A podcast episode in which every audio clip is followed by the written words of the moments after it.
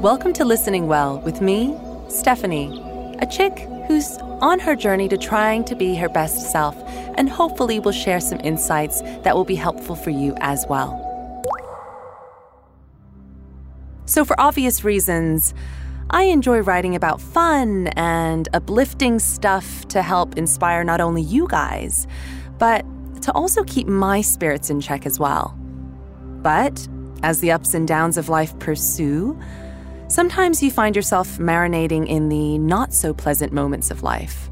So I figured it's important to address the down moments we all experience as well. When a negative slumber leaves you unmotivated, emotionally depleted, and just feeling really soddy, it's good to address these moments as well, just as we do the fun stuff. Life events that really felt like one that invoked a huge change, a big transition, a recontemplation of my identity and where I stand in this world.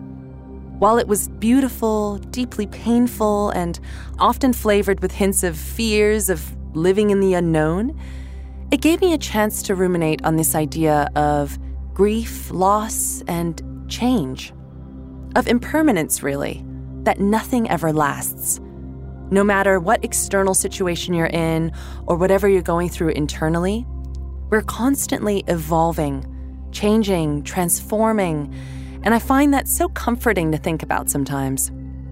If you're on your own personal development journey or your spiritual path, you'll know that change is always a constant.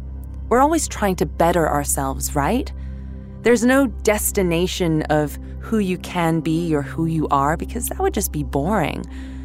But the lessons learned along the way, if you choose to listen, are so wonderful, so insightful, and sometimes so painful, even. They're so human.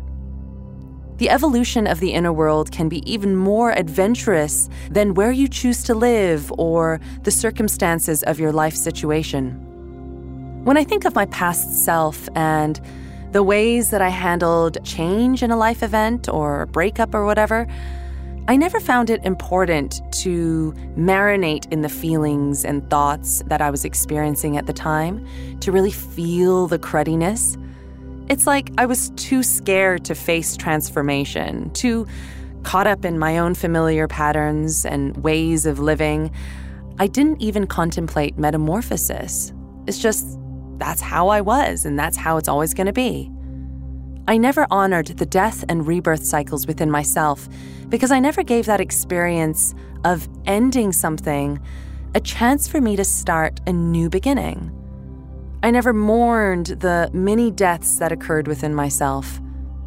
If you always move on to the next one or continue a poor habit so as to distract yourself from the reality of your pain or suffering, there really isn't much space that you can create for yourself that way you haven't had the moment to connect to yourself on a deeper level, and thus you're dishonoring yourself in some ways because the old self stays reinforced and possibly even strengthens. And you ultimately delay the birth of your new self that's just waiting to shine. And sometimes that creates more suffering down the road. I've learned recently to honor the pain that comes with change, to honor the what ifs of the unfamiliar, to really sit with my pain, like a friend that you've invited for tea. You know, just like, well, hello there, grief. Hello, loneliness. Hello, fear. How are you, my friend? The practice that I've been working on at the moment is becoming familiar with how I distract myself and the ways that I try to deflect and avoid unpleasant emotions.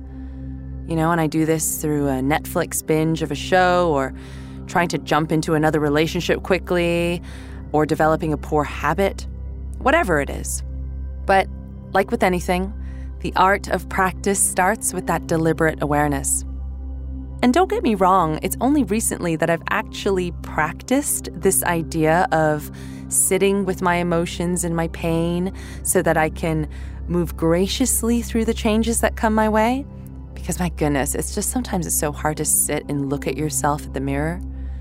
I heard one time change really comes when you look at yourself and you look at your actions and you look at your reactions and how you handle conflict, for example, and you don't really like the person that you see.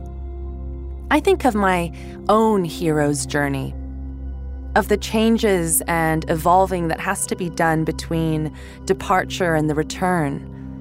I ask myself the question when you look back upon your life, will you be happy with your approach and or attitude that you took in moments of adversity?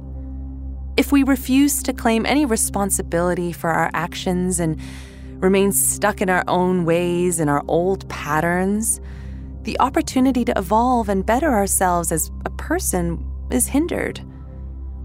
The concept of transcending your life to new levels takes effort and so much presence.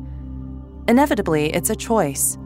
And I would say it's one of the best gifts that you can give to yourself. In the moment of writing this, I'm definitely hurting on the idea of letting go of the familiar world that I was living in, a little bit afraid to embark on the journey to adapt and embrace the unfamiliar. But man, sometimes we must hurt so that we can heal. We must embrace the rupture so that we can grow stronger and become more resilient.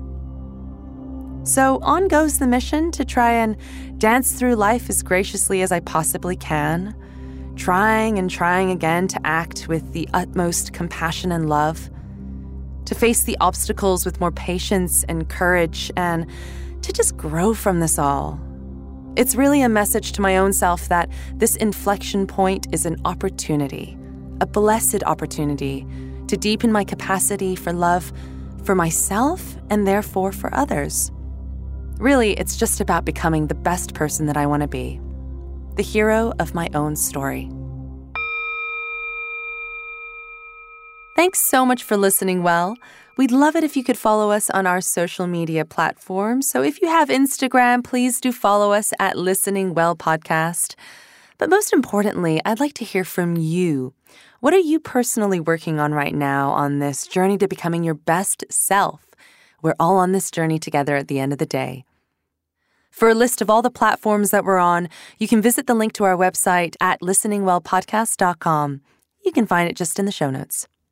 Thanks for listening well, and I'll see you next week.